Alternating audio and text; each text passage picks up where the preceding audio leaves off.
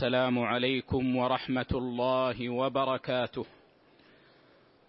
إن الحمد لله نحمده ونستعينه ونستغفره ونعوذ بالله من شرور أنفسنا ومن سيئات أعمالنا. من يهد الله فلا مضل له ومن يضلل فلا هادي له.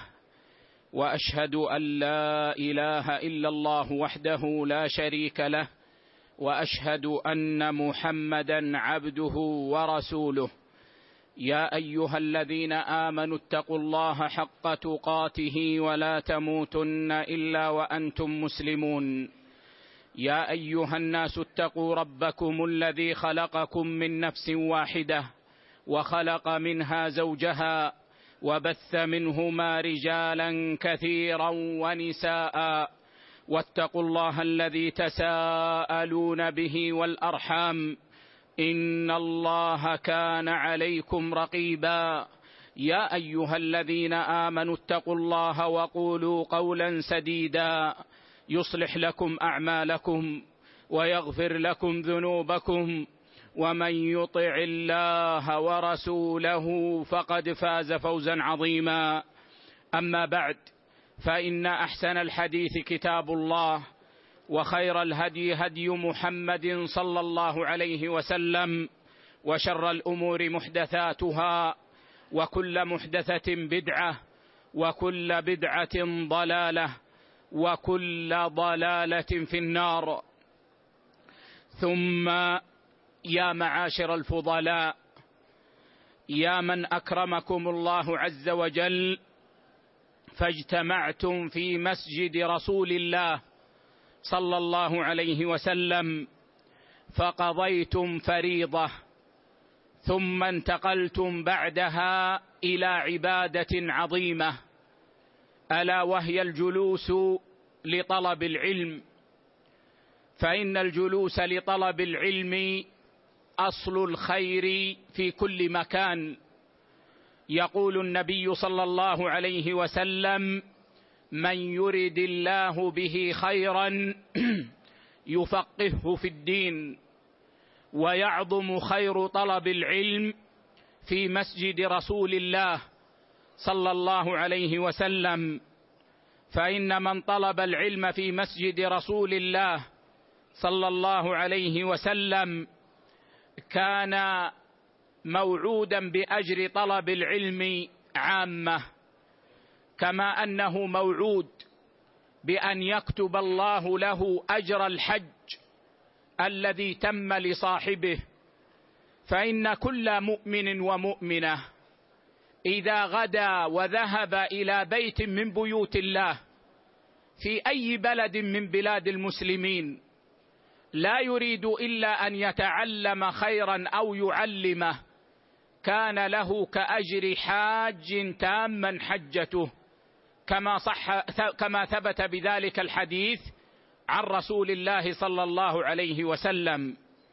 كما يرجى أن يكتب له أجر الجهاد في سبيل الله فإن من دخل مسجد رسول الله صلى الله عليه وسلم ليتعلم خيرا أو يعلمه كان كالمجاهد في سبيل الله.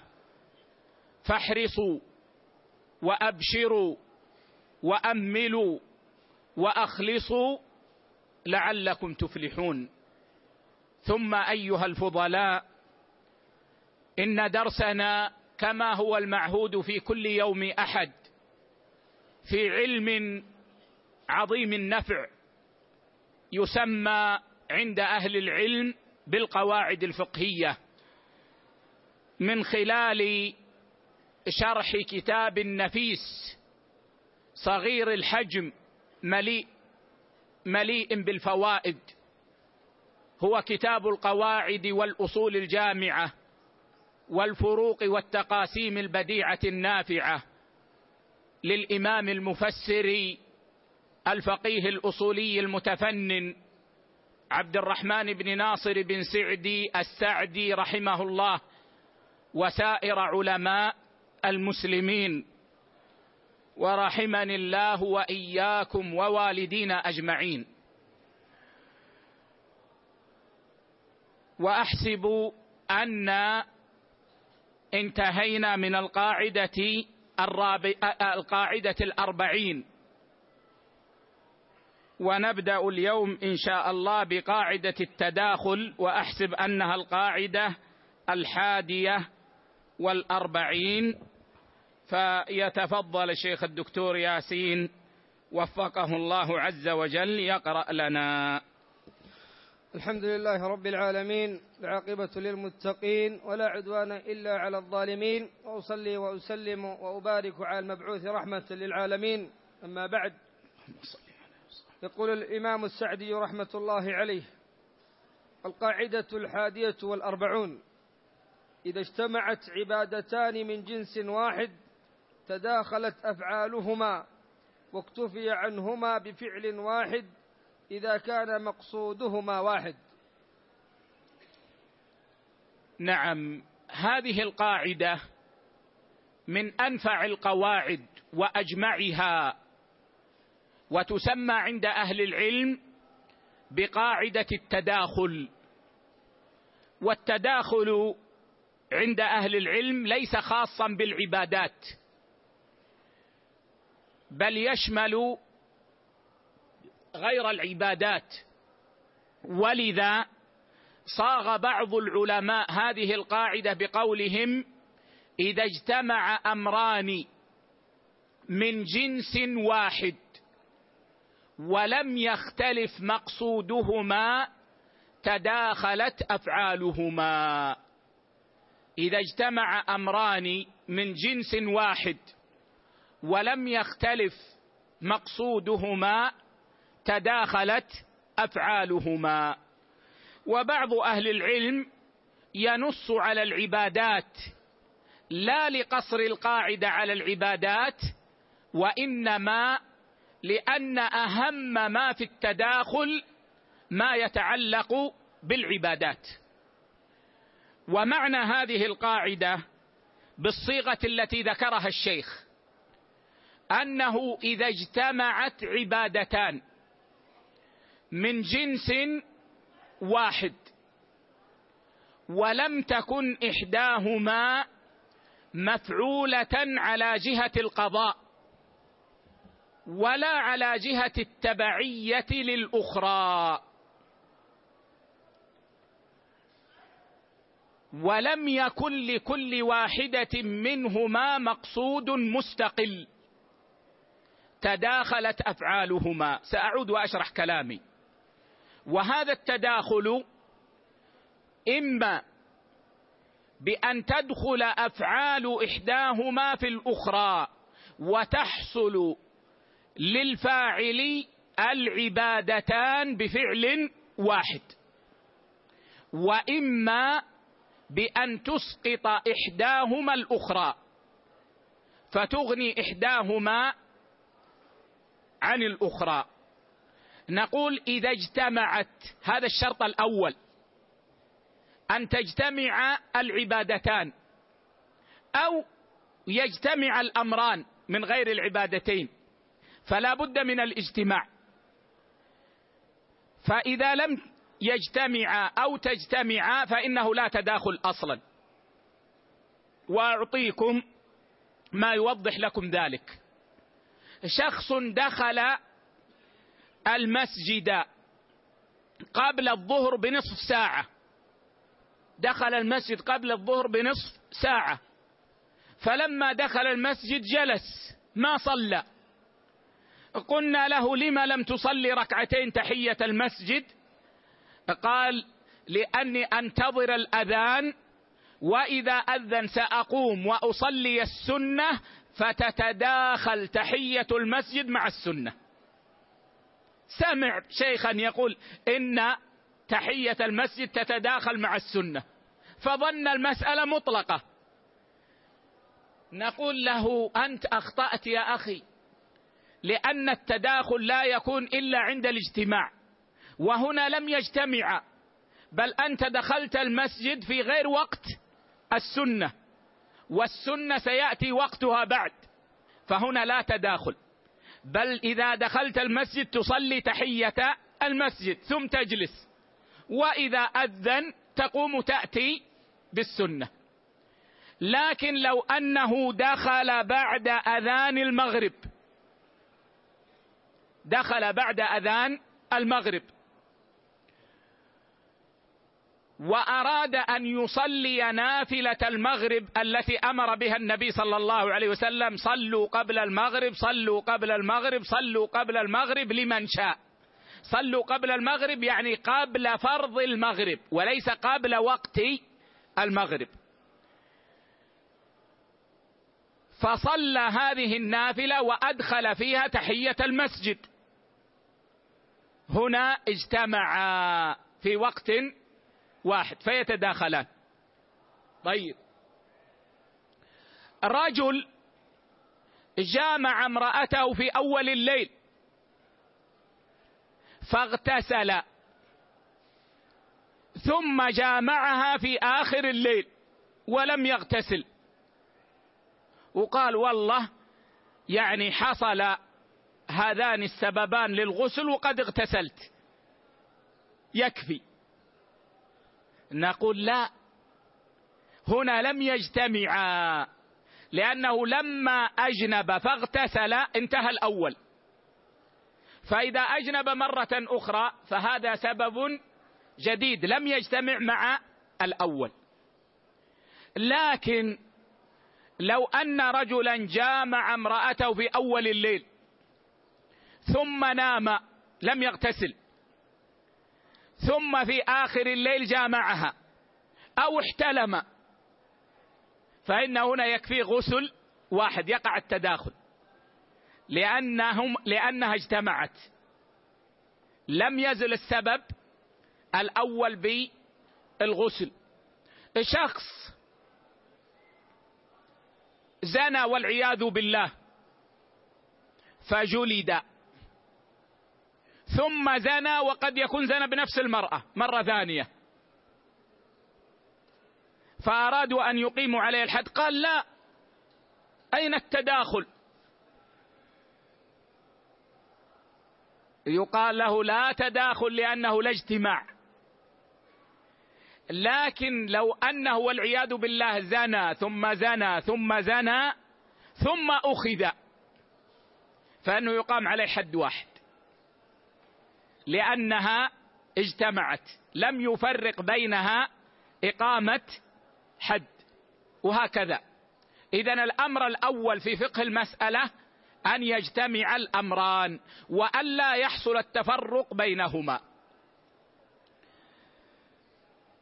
من جنس واحد هذا الشرط الثاني أن تكون العبادتان بل أن يكون الأمران من جنس واحد. فلو كان من أجناس فإنه لا تداخل. فإنه لا تداخل. كما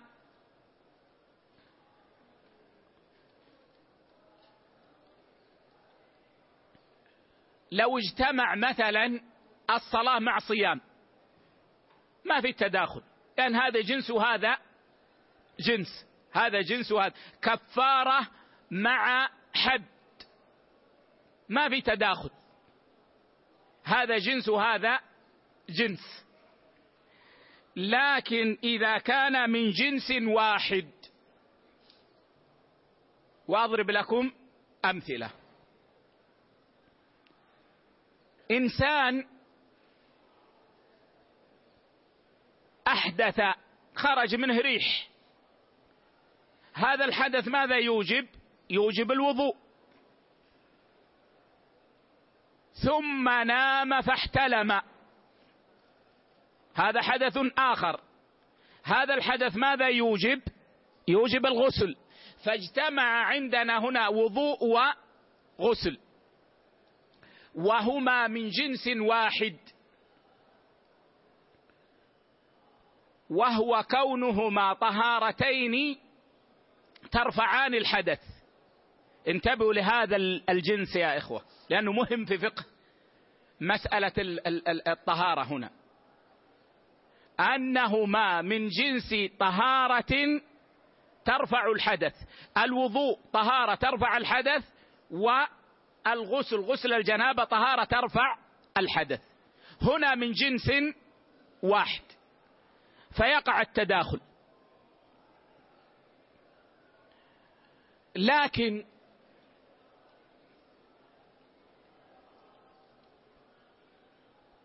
إنسان توضأ أحدث أحدث فوجب عليه الوضوء. واغتسل للتبرد أو للتنظف.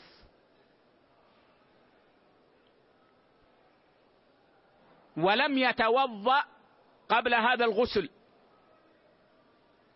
فهل يقع هنا التداخل ونقول له اذهب وصلي بدون أن تتوضأ يكفيك الغسل؟ الجواب لا. لماذا؟ لانهما ليس من جنس واحد. هذه من جنس الطهارة وهذه من جنس العادات والنظافة. طيب. إنسان أحدث وقام واغتسل للجمعة ليس عن جنابه. اغتسل للجمعة. فهل نقول له اذهب صلي بلا وضوء لأنك اغتسلت للجمعة؟ الجواب لا. لأنهما ليس من جنس واحد. الوضوء من جنس الطهارة التي ترفع الحدث وغسل الجماعة وغسل الجمعة من جنس طهارة أو نظافة ترفع القدر والوسخ. فهذا جنس وهذا جنس. فلا يتداخلان وهذا ينبغي فقهه يا إخوة. من اغتسل يوم الجمعة لا عن جنابه ولم يتوضأ قبل الغسل فإنه ليس له أن يصلي حتى يتوضأ.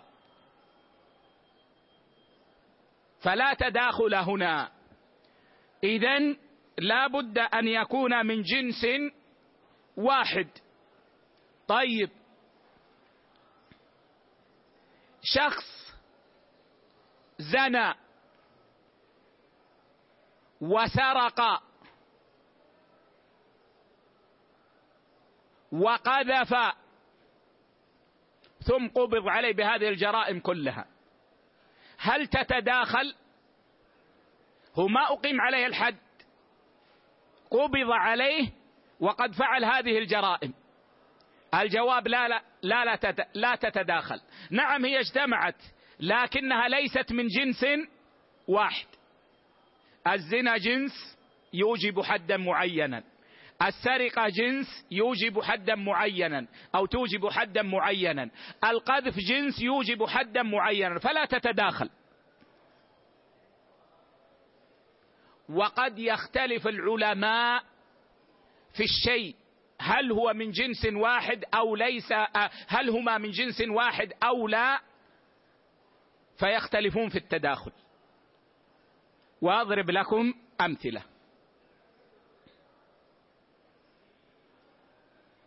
العقيقة والأضحية. هل تتداخلان؟ شخص ولد له مولود في أول ذي الحجة.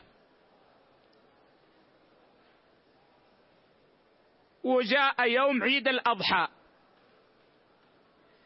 فهل تتداخل الأضحية مع العقيقة ويكفيه ذبيحة واحدة؟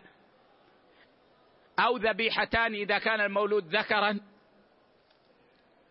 أو لا؟ هنا اختلف العلماء. ما سبب اختلاف العلماء؟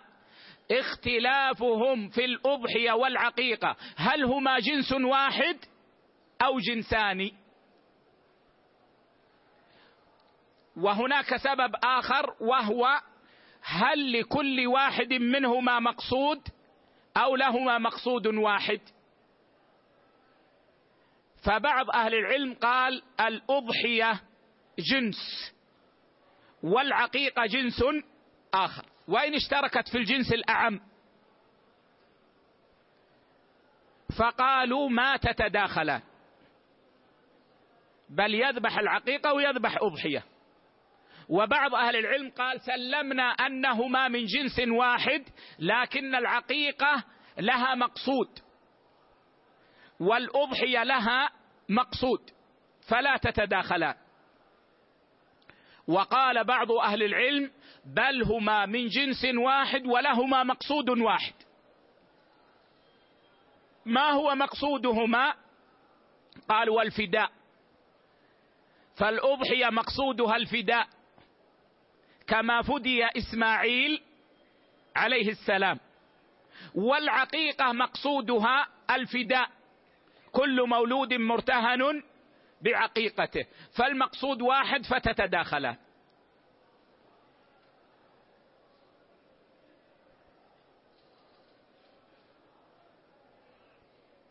من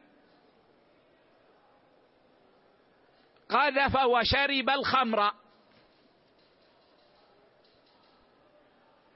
من قذف إنسانا وشرب الخمر. قال جمهور العلماء هما جنسان.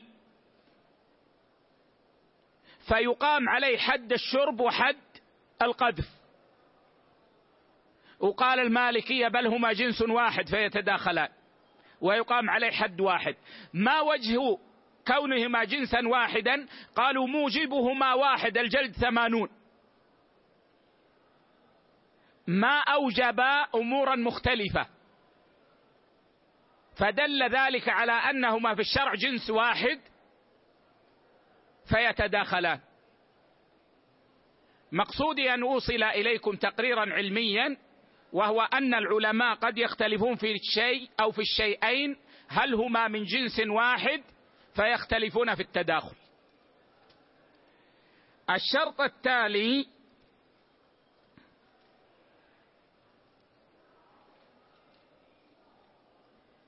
أن يكون لهما مقصود واحد أو يحصل مقصود إحدى أحد مقصود أحدهما بالآخر.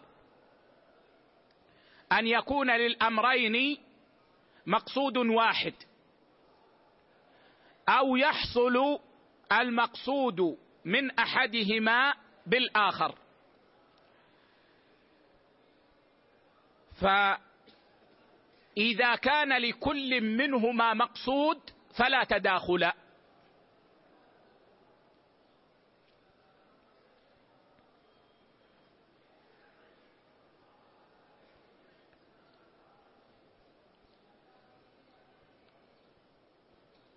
مثال ذلك لو أن إنسانا دخل المسجد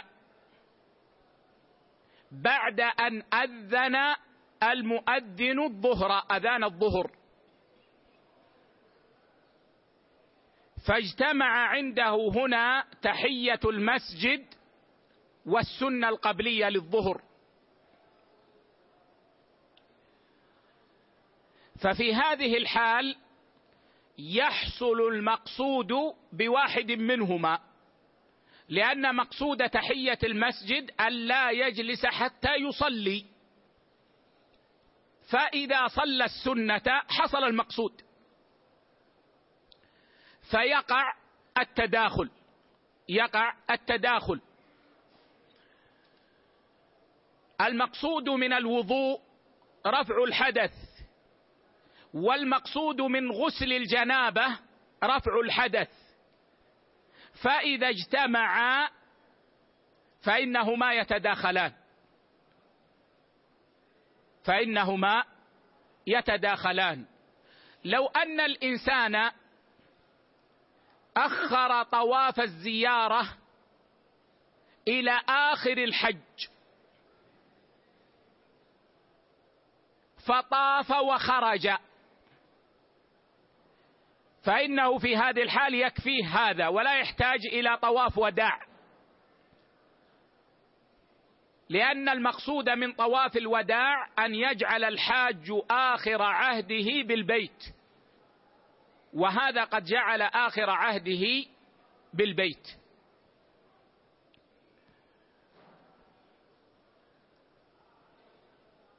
وقد يختلف العلماء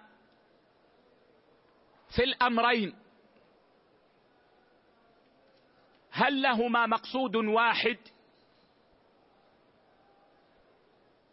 أو لا؟ بل لكل منهما مقصود. ومن ذلك مثلا مسألة الغسل والوضوء غسل الجنابة والوضوء. بعض أهل العلم قال لكل منهما مقصود فلا يتداخلان. بل يغتسل غسل الجنابة ويتوضأ. وإن كان هذا مرجوحا. مثل مسألة صلاة الإشراق وصلاة الضحى. بعض أهل العلم قالوا المقصود واحد وهو أن يصلي في الضحى. وعليه قالوا إن الأفضل في صلاة الضحى لمن بقي في المسجد بعد الفجر. إلى أن ارتفعت الشمس أن يصليها في أول وقتها. ليحصل الفضيلة الموعودة. ومن لم يجلس في المسجد بعد صلاة الفجر فالأفضل له أن يصلي الضحى إذا اشتد الحر.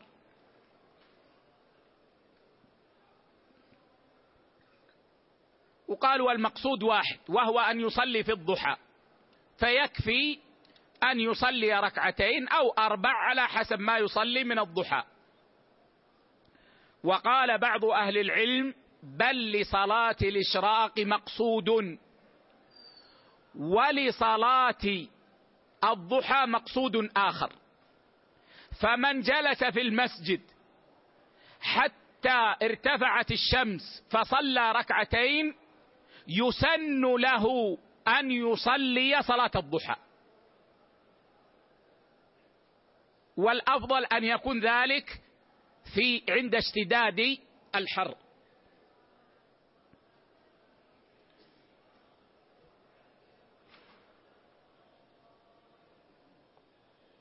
والشرط الآخر في العبادة أن لا تكون إحداهما مفعولة على وجه القضاء. فإذا كانت إحداهما قضاء فإنهما لا تتداخلان.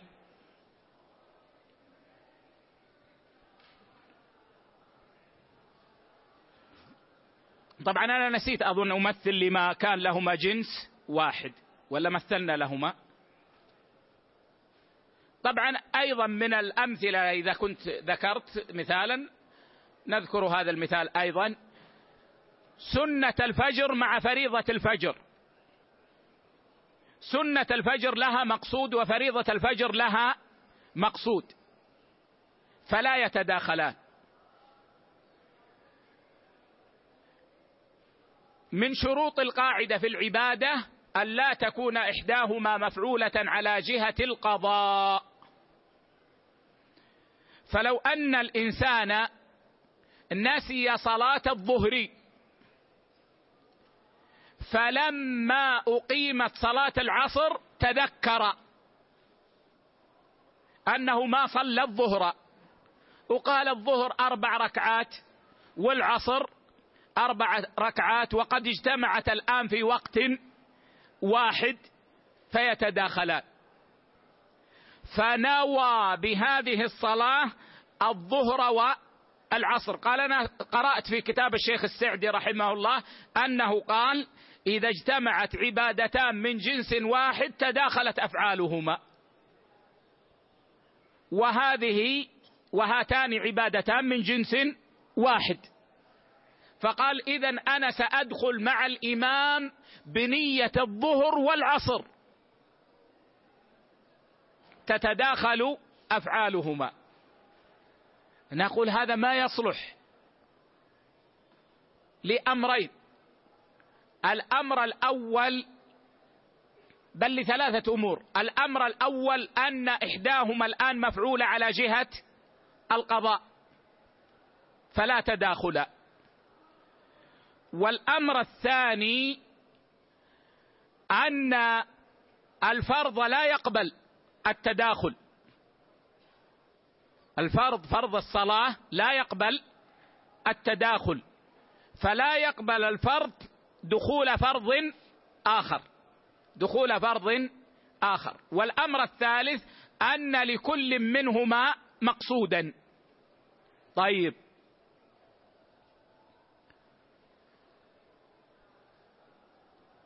إنسان محافظ على سنة الظهر القبلية. يوم من الأيام شغل عن سنة الظهر القبلية. شغل. حتى ذهل عنها حتى أقيمت الصلاة.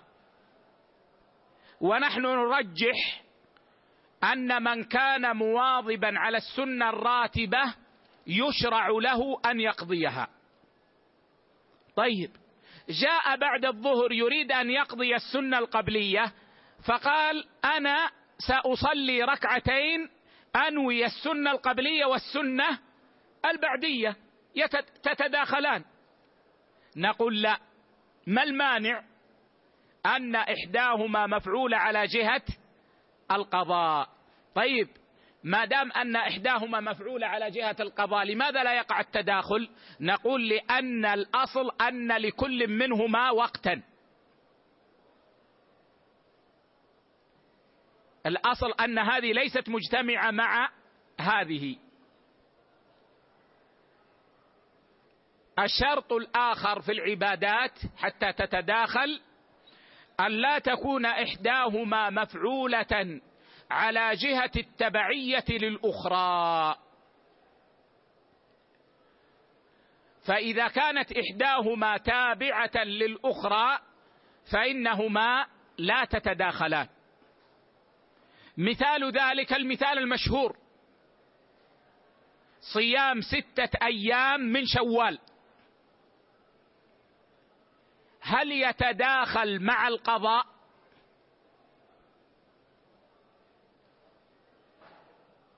فينوي الإنسان بصيام ستة أيام من شوال ما عليه من رمضان والست من شوال.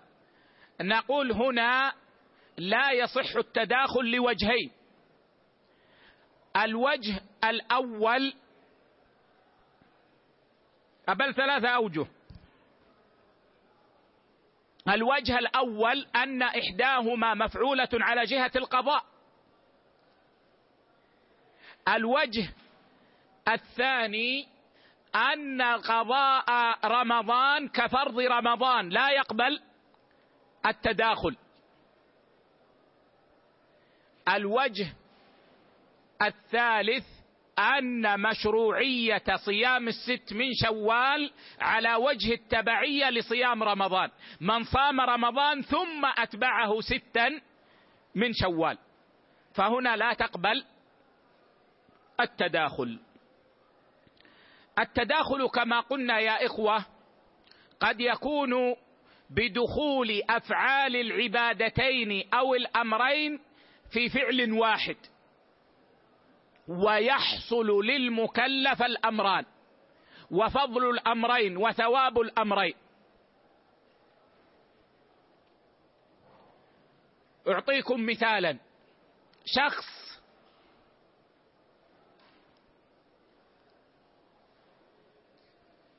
كان قد أحدث ثم أجنب فاغتسل للجنابة وتمضمض في غسله واستنشق ونوى بذلك الغسل الغسل والوضوء. نوى بذلك الغسل والوضوء. هنا يقول العلماء على التحقيق يدخل الوضوء في الغسل فيثاب على الوضوء والغسل بالغسل. لأنه نوى الوضوء ونوى الغسل. في القرآن إذا قال الإنسان لبيك اللهم حجا وعمرة لبيك اللهم عمرة في حجة. هنا يحصل له أجر الحج وأجر العمرة بأفعال الحج. فتدخل أفعال العمرة في أفعال الحج ويؤجر القارن على الحج والعمرة.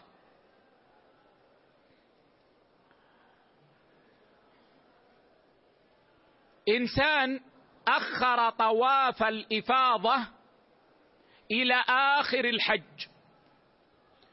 ثم عندما طاف نوى طواف الإفاضة وطواف الوداع. فهنا عند الجمهور وهو الراجح يحصل له أجر طواف الإفاضة وطواف الوداع. تكون أفعال طواف الوداع دخلت في أفعال طواف الإفاضة. وقد يكون التداخل بإسقاط إحداهما للأخرى.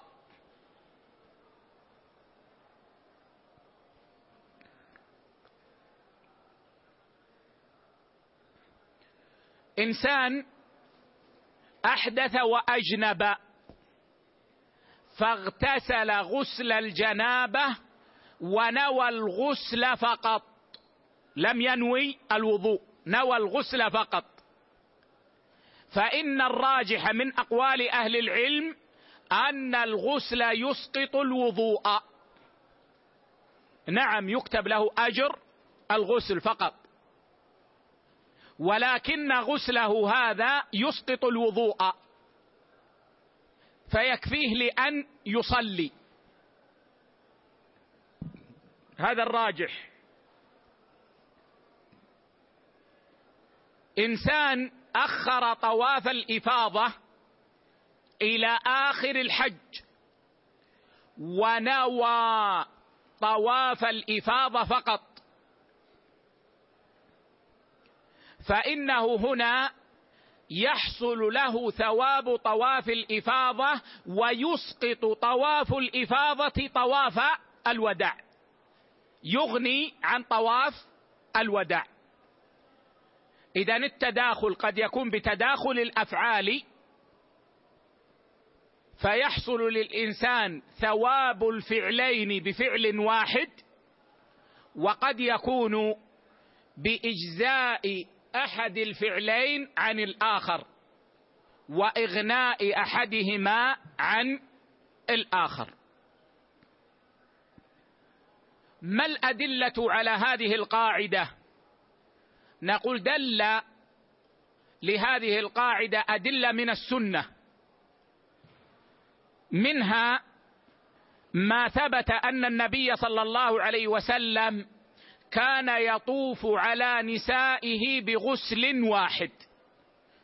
ثبت في صحيح مسلم وغيره أن النبي صلى الله عليه وسلم يطوف على نسائه فيجامع نساءه بغسل واحد فيغتسل غسلا واحدا. مع أن الأسباب تعددت فوقع التداخل هنا. أيضا ما ثبت أن النبي صلى الله عليه وسلم كان يصلي سنة الفجر في بيته ثم يضطجع إلى أن يؤذنه بلال بالإقامة فيدخل المسجد فيصلي فيصلي بالناس.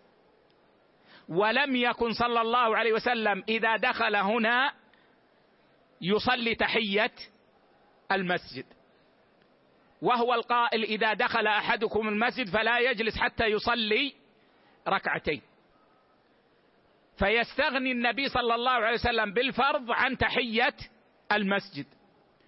أيضا ما ثبت عن النبي صلى الله عليه وسلم في عدد من الوقائع أنه جاء فدخل المسجد فوجد أصحابه يصلون. فدخل في الفرض. ولم يصلي تحية المسجد. مرة أمهم فتأخر إمامهم وتقدم الرسول صلى الله عليه وسلم ومرة صلى ماموما صلى الله عليه وسلم. لكن الشاهد عندنا أن النبي صلى الله عليه وسلم لما دخل المسجد ووجدهم يصلون لم يصلي تحية المسجد فوقع التداخل. كذلك مما يدل للقاعدة قول النبي صلى الله عليه وسلم إذا أقيمت الصلاة فلا صلاة إلا المكتوبة. وهذا يشمل من دخل المسجد وقد أقيمت الصلاة. فدل ذلك على التداخل وأن تحية المسجد يغني عنها الفرض. أيضا مما استدل به أهل العلم للقاعدة أو مما يستدل به لهذه القاعدة قول النبي صلى الله عليه وسلم دخلت العمرة في الحج. دخلت العمرة في الحج. فهذا أصل في التداخل. ومشروعية القرآن أصل في التداخل. مشروعية القرآن أصل في التداخل. فهذه كلها تشهد لهذه القاعدة التي قررها الفقهاء. نعم. قال رحمة الله عليه وهذا من نعمة الله وتيسيره أن العمل الواحد يقوم مقام أعمال.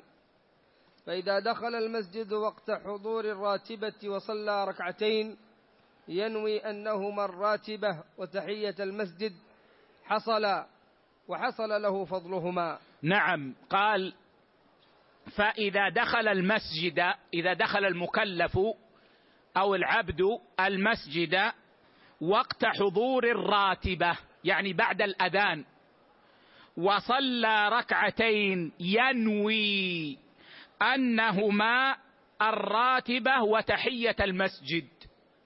حصل حصل لاحظوا أن الشيخ يقول حصل أي حصل له الراتبة وتحية المسجد. وحصل له فضلهما. هذا ماذا؟ إذا نواهما. أما إذا لم ينويهما فبعض أهل العلم قال في خصوص هذه المسألة يحصل له الأمران لأنه امتثل الأمرين فعلا. لكن الصحيح أنه لا ثواب إلا بنية احفظوها قاعدة. لا ثواب إلا بنية. فلا يثاب إلا على ما نوى وتسقط عنه الأخرى. فإذا نوى الراتب فقط تحصل له الراتب فقط وتسقط عنه تحية المسجد. اذا في التداخل هل تشترط النية؟ نقول فيه تفصيل. أما لحصول الثواب فنعم تشترط النية. سواء كانت العبادتان نافلتين أو واجبتين. لا بد من النية ليحصل الثواب. أما في الإجزاء والصحة فإن كانت إحدى العبادتين واجبة والأخرى نافلة فلا بد أن ينوي الواجبة. لا بد أن ينوي الواجبة.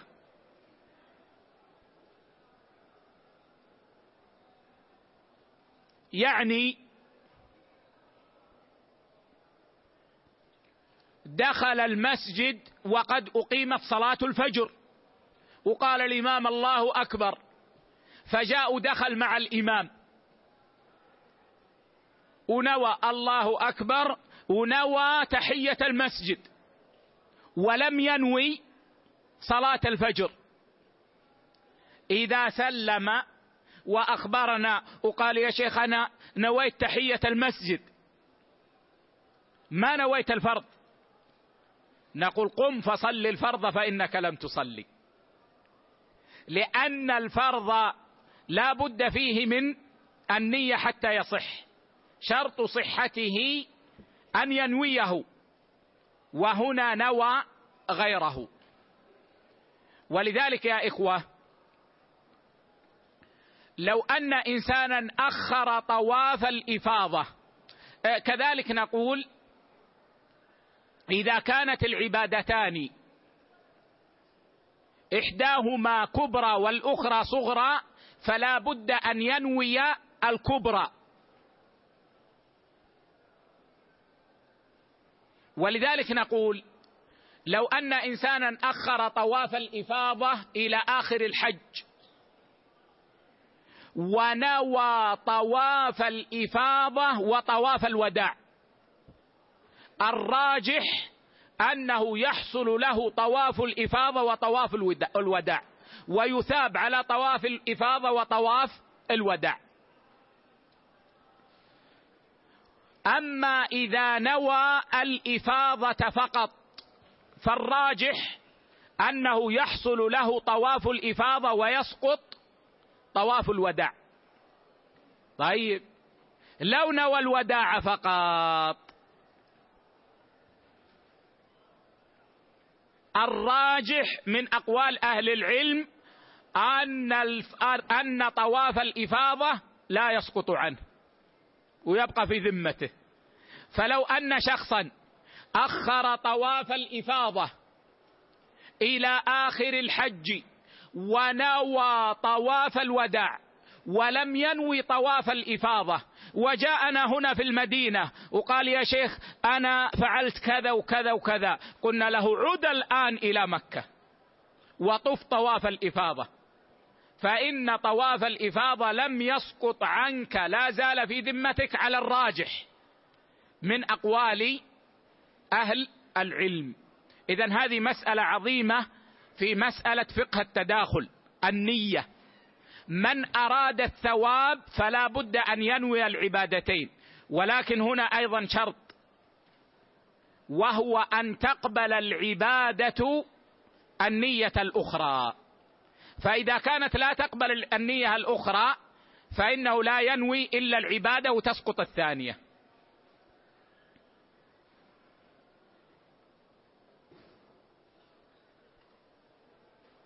فلو أنه نوى بالفرض الفرض وتحية المسجد نقول تلغو نية تحية المسجد وتتمحض للفرض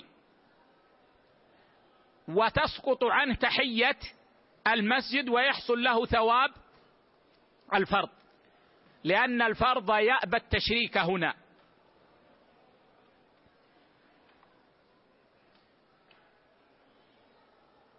وإذا كانت العبادتان كبرى وصغرى فلا بد من نية, من نية الكبرى.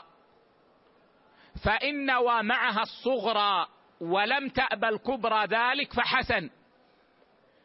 أما إذا نوى الصغرى فقط فإن هذا لا يجزئه. نعم. قال رحمه الله وكذلك إذا اجتمعت سنة الوضوء معهما أو مع أحدهما. نعم. وكذلك إذا اجتمعت سنة الوضوء معهما. يا عبد الله توضأت. ثم انطلقت إلى المسجد. وقد تقدم معنا في شرح صحيح الترغيب والترهيب أنه يستحب للمسلم كلما توضأ وضوءا أن يصلي. يستحب للمؤمن أنه كلما أحدث يتوضأ وكلما توضأ يصلي.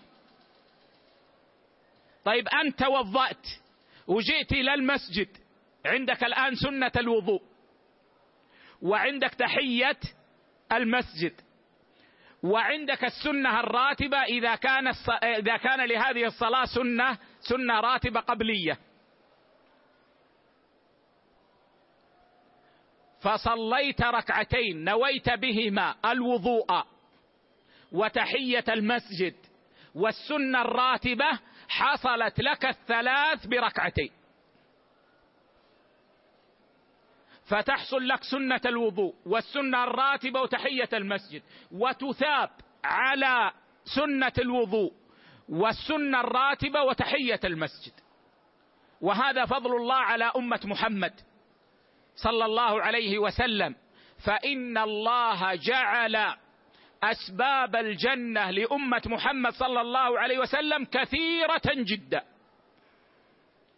ويسر عليها ايما تيسير. لكن البخيل الذي يبخل على نفسه. بعض الناس الله المستعان حتى أن يتصدق على نفسه بالنية الحسنة يبخل بهذا. أو مع أحدهما سنة الوضوء مع تحية المسجد. دخلت قبل الأذان. عندك سنة الوضوء تحية المسجد. دخلت المسجد. ثم احتجت إلى الوضوء. فخرجت. وتوضأت ورجعت. التحقيق من كلام أهل العلم أن من كان في المسجد ثم خرج ليتوضأ ليعود إليه لا تطلب منه تحية المسجد إذا عاد. إن صلى فحسن وإن جلس فحسن. طيب أنت كنت في المسجد ذهبت فتوضأت فعدت وقد أذن. عندك الآن سنة الوضوء؟ والسنة الراتبة. فإذا نويتهما معا حصل لك نعم. قال رحمه الله أو صلاة الاستخارة أو غيرها من الصلوات. أو صلاة الاستخارة. اختلف العلماء في صلاة الاستخارة. هل لها مقصود مستقل؟ فلا تتداخل مع غيرها. أم لا؟ فقال بعض أهل العلم لصلاة الاستخارة مقصود مستقل. فمن أراد أن يستخير يشرع له أن يصلي ركعتين ثم يدعو بدعاء الاستخارة. وقال بعض أهل العلم بل المقصود من صلاة الاستخارة أن يكون الدعاء بعد صلاة. وعليه لو أن الإنسان صلى السنة الراتبة.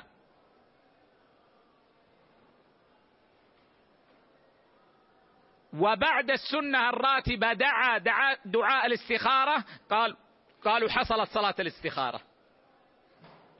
ولو نوى بالسنة بالصلاة السنة الراتبة وصلاة الاستخارة قالوا حصل المقصود. والراجع عندي الأول أن صلاة الاستخارة شرعت من أجل الاستخارة فهي صلاة مستقلة. فالمشروع للعبد إذا أراد أن يستخير أن يصلي ركعتين من أجل الاستخارة ولا تتداخل مع غيرها. نعم. قال رحمه الله ومن حلف عدة أيمان على شيء واحد وحنث فيه عدة مرات ولم يكفر فعليه للجميع كفارة واحدة. نعم انتبهوا لهذه المسألة يا إخوة.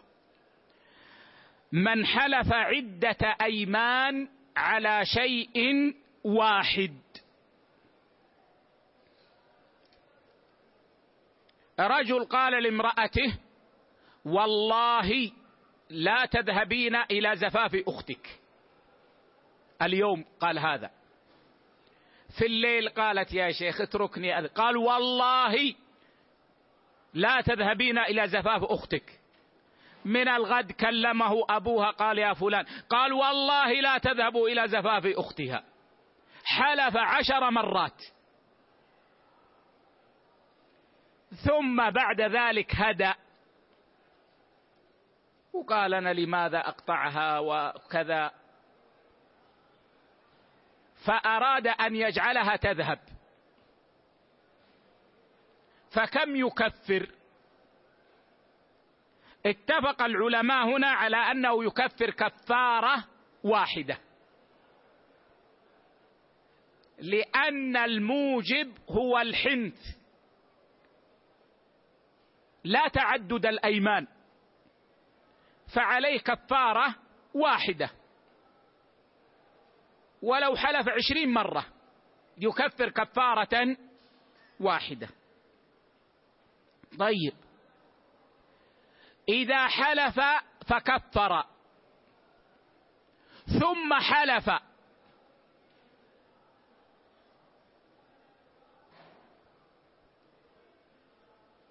مرة أخرى. فإن عليه لكل يمين كفارة لأن الأولى كفر وانتهى ما اجتمع. قال والله لا أكلم زيدا هذا الأسبوع. ثم احتاج أن يكلمه. مضطر يريد يكلمه. كفر كفارة اليمين وكلمه. ثم قال والله لا أكلم زيدا هذا الأسبوع. فكلمه مرة أخرى فإنه فإن عليه كفارة أخرى. لأنه لما أقسم فكفر انتهت اليمين الأولى فليس هنا تداخل. فصار موجب جديد. طيب هنا مسألة يذكرها أهل العلم. لو حلف على أشياء متعددة بيمين واحد. حلف على أشياء متعددة بيمين واحد. قال لامرأته والله لا تذهبين إلى بيت أهلك. ولا تكلمين أخاك. ولا تتصلين بعمتك. لاحظوا يا إخوة اليمين واحدة والله. ما قال والله والله قال, قال والله. لا تذهبين إلى زفاف لا تذهبين إلى بيت أهلك. ولا تكلمين أخاك. ولا تتصلين بعمتك. فحلف على أشياء متعددة بيمين واحدة. هنا اختلف العلماء. فبعض أهل العلم قال تتداخل. فإذا فعلت واحدة مما حلف عليه حنث وعليه الكفارة. فإذا فعلتها جميعا حنث وعليه كفارة واحدة. وكان شيخنا الشيخ ابن عثيمين يرى هذا أنها تتداخل. لأن العبرة باليمين. يعني الكفارة مقابل اليمين. وهذا إنما أقسم يمينا واحدة. وقال بعض أهل العلم بل عليه لكل فعل كفارة. لأن اليمين تقدر هنا. كأنه قال والله لا لا تذهبين إلى بيت أهلك. والله لا تكلمين أخاك. والله لا تتصلين بعمتك. قالوا فهذه أيمان متعددة على أشياء مختلفة. وإذا تعددت الأيمان واختلفت الأشياء فالكفارات متعددة. والأقرب الأول والله أعلم أن عليه كفارة واحدة. هذا إذا لم يكفر. وكذلك إذا كفر فكما قلنا عليه كفارات متعددة. طيب نعم. قال يرحمه الله فإن كان الحلف على شيئين فحنث بكل بكل منهما فقد اختلف العلماء فيه. فالمشهور من المذهب كذلك يكتفى بكفارة واحدة. إذا كان الحلف على شيئين يدخل في هذا مسألتان. المسألة التي قدمتها قبل قليل. إذا كانت اليمين الواحدة على شيئين مختلفين. وقد ذكرت لكم الخلاف. ويدخل فيها إذا تعددت الأيمان على أشياء متعددة. فهل تتداخل؟ ويكون عليه كفارة واحدة. بعض أهل العلم وكثير من الحنابلة يرون هذا أنها تتداخل وعليه كفارة واحدة. والصحيح ما ذهب إليه الجمهور أن الكفارة تتعدد لأنه لا تداخل هنا. فإذا قال والله لا أكلم زيدا اليوم. والله لا أشرب عصيرا اليوم. والله لا آكل خبزا اليوم. فكلم زيدا وشرب العصير وأكل الخبز. فإن بعض أهل العلم يقولون عليه كفارة واحدة. ينظرون إلى الجنس أنها أيمان توجب كفارة. والجمهور على أن لكل يمين كفارة وهذا هو الراجح. وهذا هو الراجح لأنه لا تداخل هنا. نعم. قال رحمه الله واختار شيخ واختار شيخ الإسلام ابن تيمية أن الكفارة تتعدد بتعدد المحلوف عليه. كما قلنا هذا هو الراجح. نعم. وأما إذا كانت الكفارات متباينة مقاصدها ككفارة ظهار ويمين بالله أو للوطء في نهار رمضان وحنث في الجميع وجب عليه كفارات لكل يمين قولا واحدا. نعم هذا محل اتفاق بين أهل العلم. إذا تعددت الموجبات واختلفت وليست من جنس واحد فإن لكل ما يوجبه. لكل ما يوجبه. حلف يمينا وظاهر من امرأته. فإن لليمين كفارة وللظهار كفارة. ما تتداخل باتفاق العلماء. كذلك هناك مسائل في التداخل. يعني ذكر أهل العلم منها مثلا سجود السهو. إذا تعدد السهو في صلاة واحدة. فهل يسجد سجودا واحدا أو يتعدد السجود؟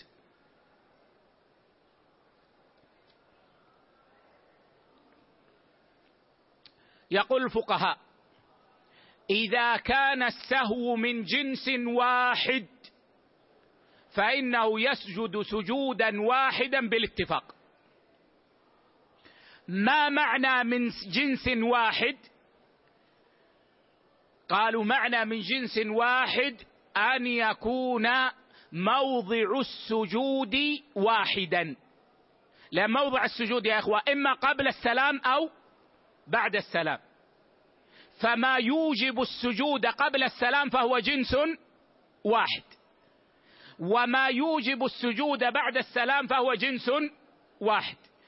فإذا كان السهو المتعدد من جنس واحد فباتفاق العلماء يسجد سجودا واحدا.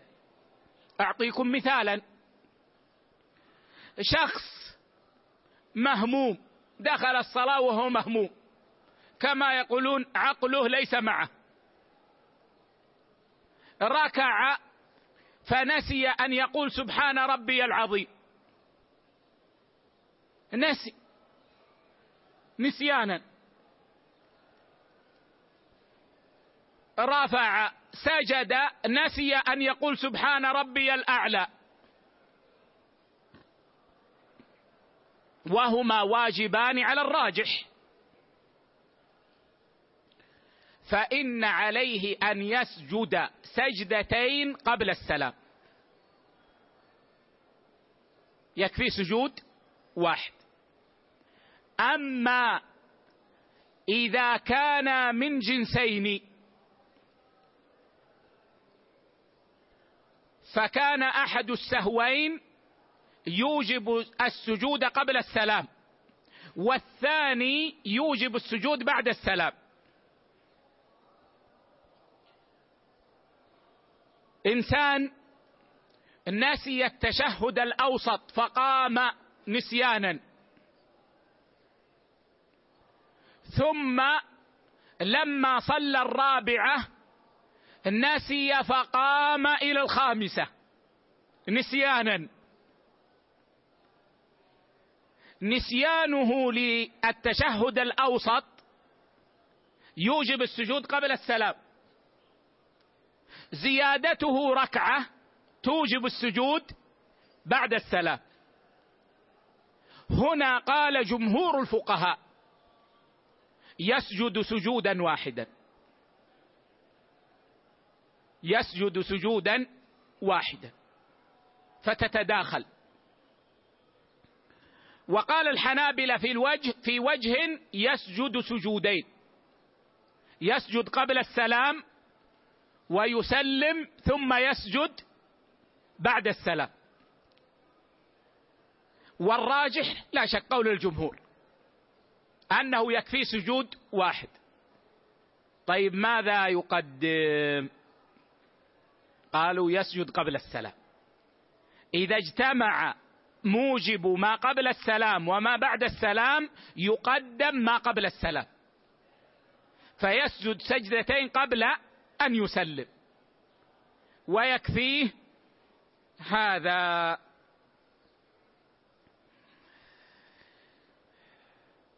طيب لو جامع شخص في نهار رمضان فإن عليه الفدية المغلظة. طيب لو جامع امرأته في أول النهار في رمضان ثم في آخر النهار جامعها مرة أخرى. فإن عليه كفارة واحدة. لأن الموجب هو حرمة اليوم. طيب. إن جامع امرأته في يوم من أيام رمضان ولم يكفر. ثم بعد ثلاثة أيام جامعها مرة أخرى. فهل عليه كفارة أو كفارتان؟ اختلف العلماء في ذلك. فذهب الجمهور إلى أن لكل يوم كفارة. ما في تداخل هنا. لكل يوم كفارة لأن الموجب مختلف. فإن الموجب هو حرمة اليوم ويوم الاثنين غير يوم الثلاثاء ويوم الثلاثاء غير يوم الجمعة. فلكل جماع لكل جماع كفارة. وذهب بعض الحنفية وبعض الحنابلة إلى أن عليه كفارة واحدة. ويقولون تتداخل لأن الحرمة للشهر. لأن الحرمة للشهر كله. ولكنهم نبهوا على شيء. وهو أن أن تداخلها مشروط. بأن لا يكون تأخيره للكفارة من أجل أن يجامع مرة أخرى.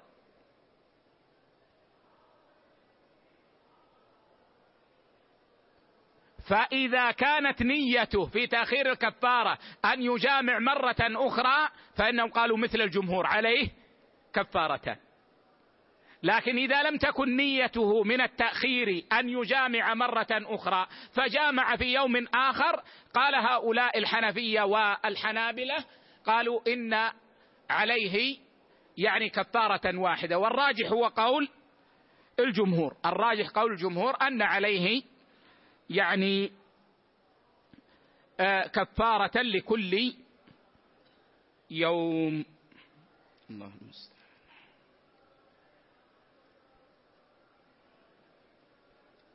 ناخذ القاعدة التالية. طيب. اقرأ شيخ. قال رحمة الله عليه القاعدة الثانية والأربعون. استثناء المنافع المعلومة استثناء المنافع المعلومة في العين المنتقلة جائز في باب المعاوضات. ويجوز الاستثناء للمنفعة المعلومة والمجهولة في باب التبرعات. نعم هذه القاعدة قاعدة نافعة وهي متعلقة بالمعاملات. إذ المعلوم أن المعاوضات التي يكون فيها التبادل في العقد من الطرفين حسم الشرع فيها أبواب التنازع فمنع ما يؤدي إلى التنازع. ولذلك نهى عن بيع الغرر.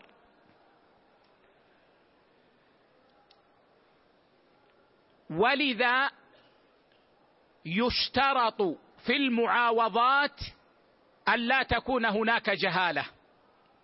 فلا بد من العلم لأن الجهالة تؤدي إلى النزاع.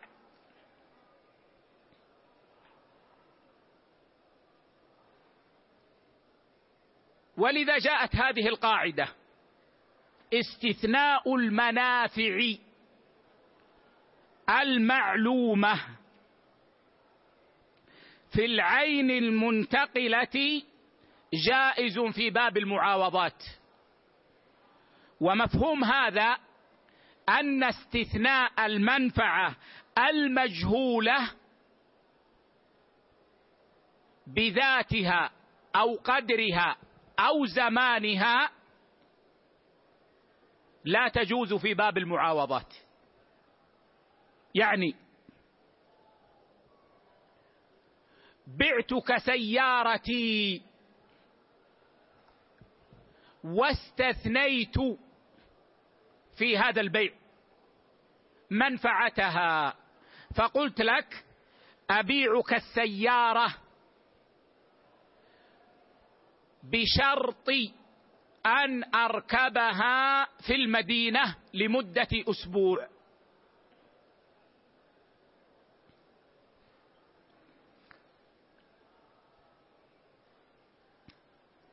هنا عند الحنابلة والمالكية في الجملة هذا جائز. هذا جائز. لأن الاستثناء للمنفعة هنا معلوم. والمنفعة معلومة. أن أركب السيارة في المدينة لمدة أسبوع. واستدلوا بما ثبت في الصحيح. أن النبي صلى الله عليه وسلم اشترى بعيرا من جابر رضي الله عنه. واشترط جابر حملانه إلى المدينة.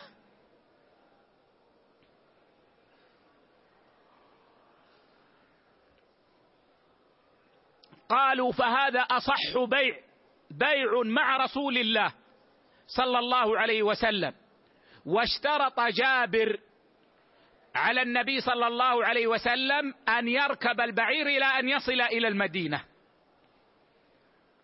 وأقره النبي صلى الله عليه وسلم. قالوا فدل ذلك على الجواز لكن المالكية قيدوا ذلك بالقليل القريب. أن يكون قليلا ليس كثيرا وأن يكون قريبا. والحنفية والشافعية في الجملة لا يجيزون هذا.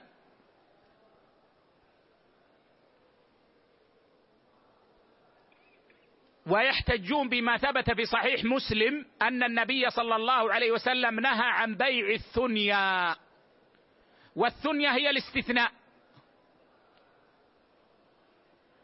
ولكن هذا مرجوح لأنه جاء في رواية أن النبي صلى الله عليه وسلم نهى عن بيع الثنيا إلا أن تعلم كما عند أبي داود والنساء وابن ماجه بإسناد صحيح. نهى عن بيع الثنيا إلا أن تعلم. فقالوا النبي صلى الله عليه وسلم نهى عن بيع الثنيا المجهولة أما المعلومة فلم ينهى عنها بل استثناها وهذا هو الراجح. أما استثناء المنفعة المجهولة قلت لك أبيعك بيتي بشرط أن أسكنه.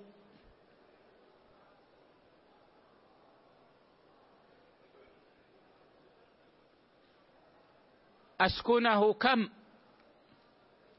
أسكن لشهر شهرين سنة سنتين.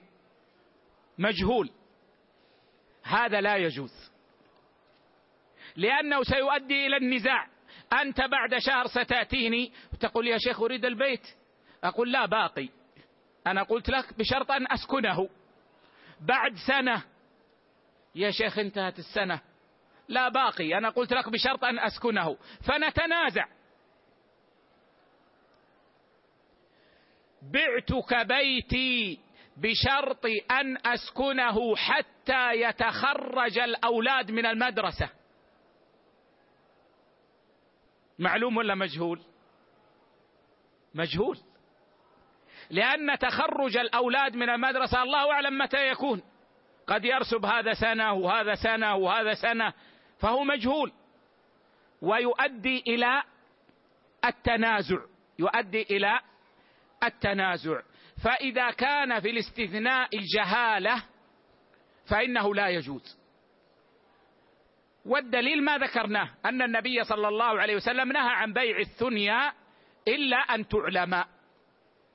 فدل ذلك على أن الاستثناء استثناء المجهول ممنوع. والحكمة في ذلك حتى لا يؤدي إلى التنازع. ويجوز الاستثناء للمنفعة المعلومة والمجهولة في باب التبرعات. وباب التبرعات هي هو الباب الذي يتبرع فيه أحد الطرفين بلا حق عليه. يكون من باب الإحسان. هدية مكافأة هبة. فهذا يقبل الجهالة. لماذا؟ لأن التبرع ليس حقا يطالب به حتى يؤدي إلى النزاع. فلا يؤدي إلى النزاع. هذا وجه. والوجه الثاني أن التبرع إحسان والشرع يريد أن يوسع في باب الإحسان.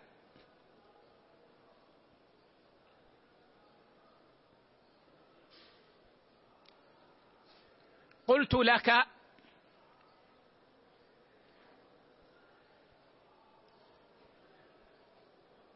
بع لي سيارتي ولك مني هدية. ما قلت أجرة لو اجره صارت معاوضة.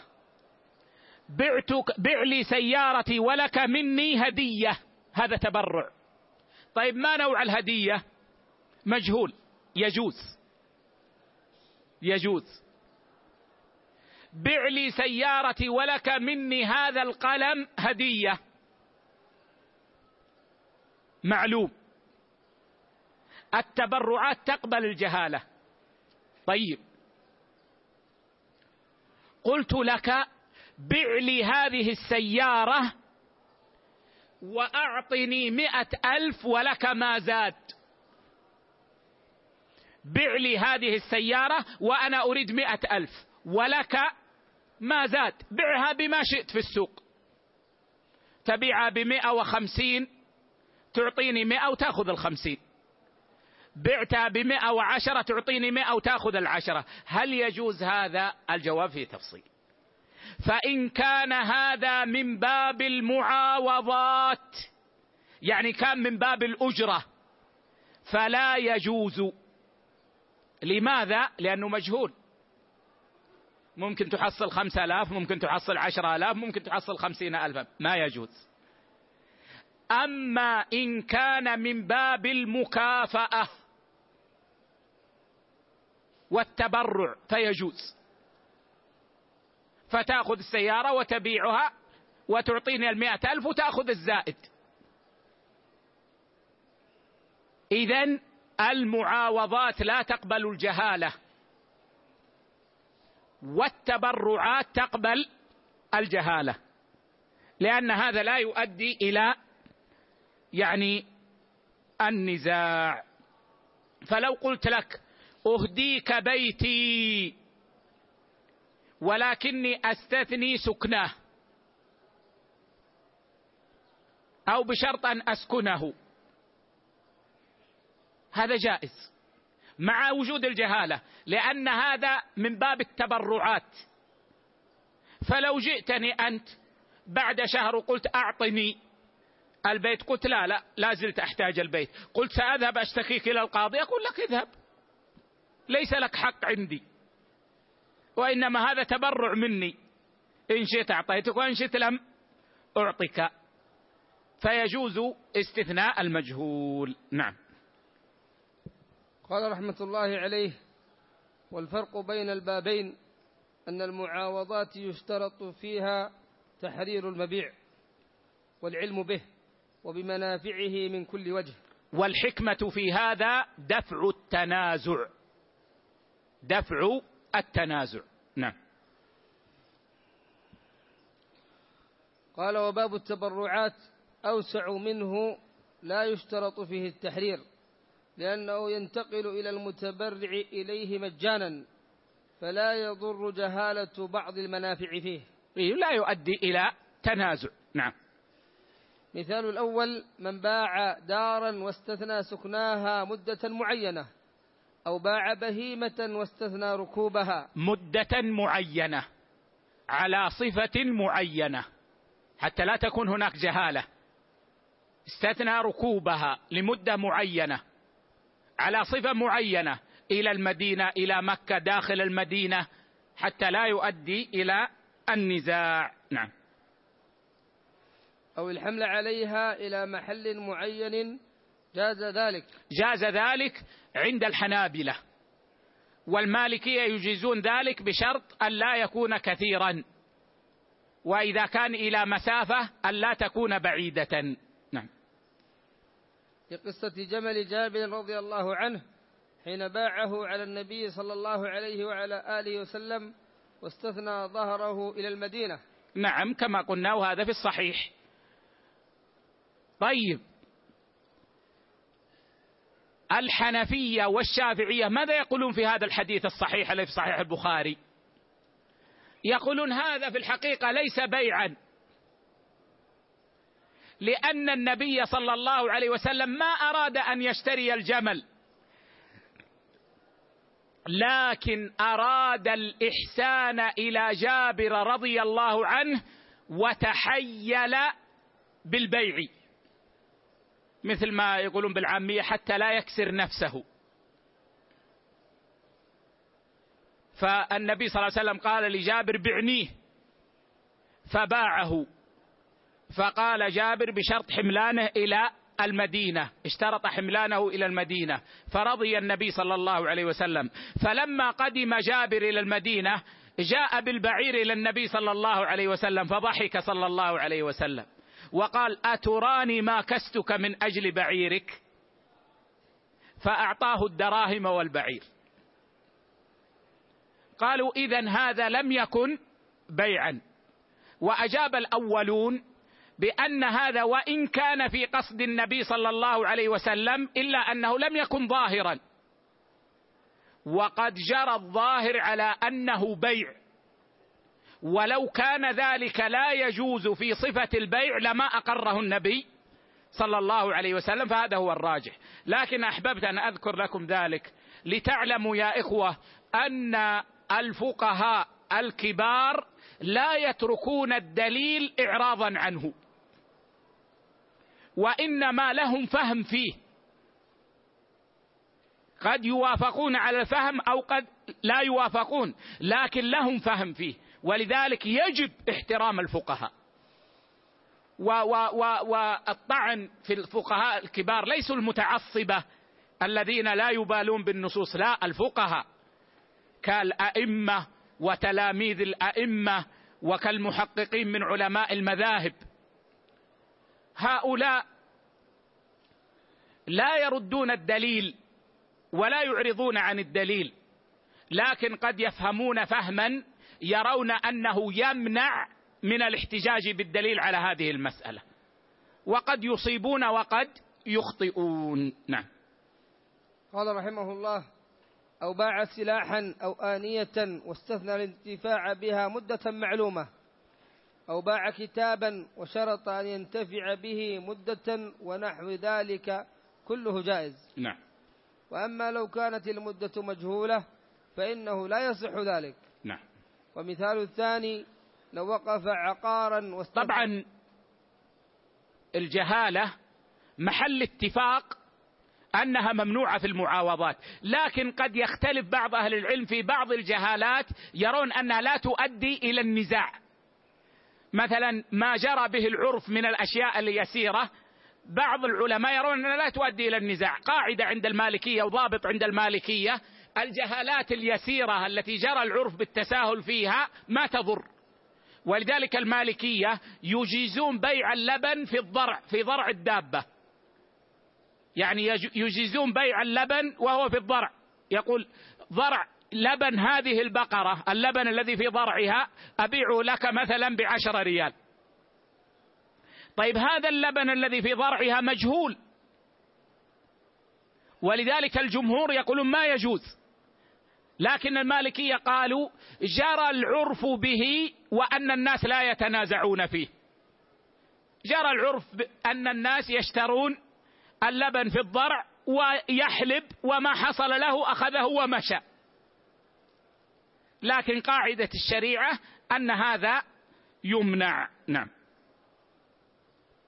قال رحمه الله ومثال الثاني لو وقف, لو وقف عقارا واستثنى الانتفاع به مدة معلومة. نعم قال أوقفت بيتي هذا على طلاب العلم في المسجد النبوي على أن أسكنه سنة. على أن أسكنه سنة. أوقف وانتهى. بعد ما انتهى وإذا بالطلاب واقفين بالسيارات أمام الباب. قالوا اخرج. لماذا قالوا هذا بيتنا أوقفت علينا؟ نحن عندنا عوائل ونريد السكن. نقول لا هو اشترط سكناه سنة فليس لكم في حق إلى تمام السنة. قال أوقفت بيتي على طلاب العلم في المسجد النبوي. ما يأتي واحد ويقتطع هذا ويقول الشيخ سليمان أوقف بيته على قال أوقفت بيتي على طلاب العلم في المسجد النبوي بشرط أن أسكنه حتى أموت. وتسكنه زوجتي من بعدي حتى تموت. هذا استثناء معلوم ولا مجهول؟ مجهول. الله أعلم متى يموت الإنسان. هذا يجوز. لأن هذا من باب التبرعات وباب الإحسان. والشرع يريد أن يشجع الناس على الإحسان. نعم. قال رحمه الله أو مدة مجهولة كمدة حياته أو أعتق رقيقا واستثنى خدمته أو خدمة غيره مدة معلومة أو مدة حياته فهو جائز. لأن أم سلمة رضي الله عنها أعتقت سفينة وشرطت عليه أن يخدم النبي صلى الله عليه وعلى آله وسلم مدة حياته. نعم فأعتقته واشترطت عليه أن يخدم النبي صلى الله عليه وسلم مدة حياته. فإذا مات النبي صلى الله عليه وسلم أخذ حريته كاملة. فهذا جائز والحديث عند الإمام أحمد. وإسناده فيه كلام لكن الأقرب والله أعلم أنه قوي.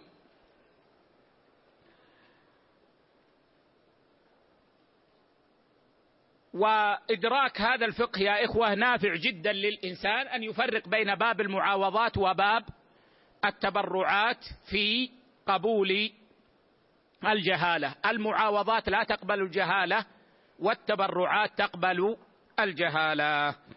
ولعلنا نقف هنا. وأنا لعلي عاقبت نفسي يعني لأني غبت الأيام الماضية فزدنا قليلا في الدرس اليوم. آه غدا إن شاء الله ليس عندنا درس يوم الاثنين كالمعتاد. يوم الثلاثاء إن شاء الله سيكون الدرس في شرح صحيح الترغيب والترهيب وأعتذر اليوم عن الأسئلة والله أعلم وصلى الله على نبينا وسلم.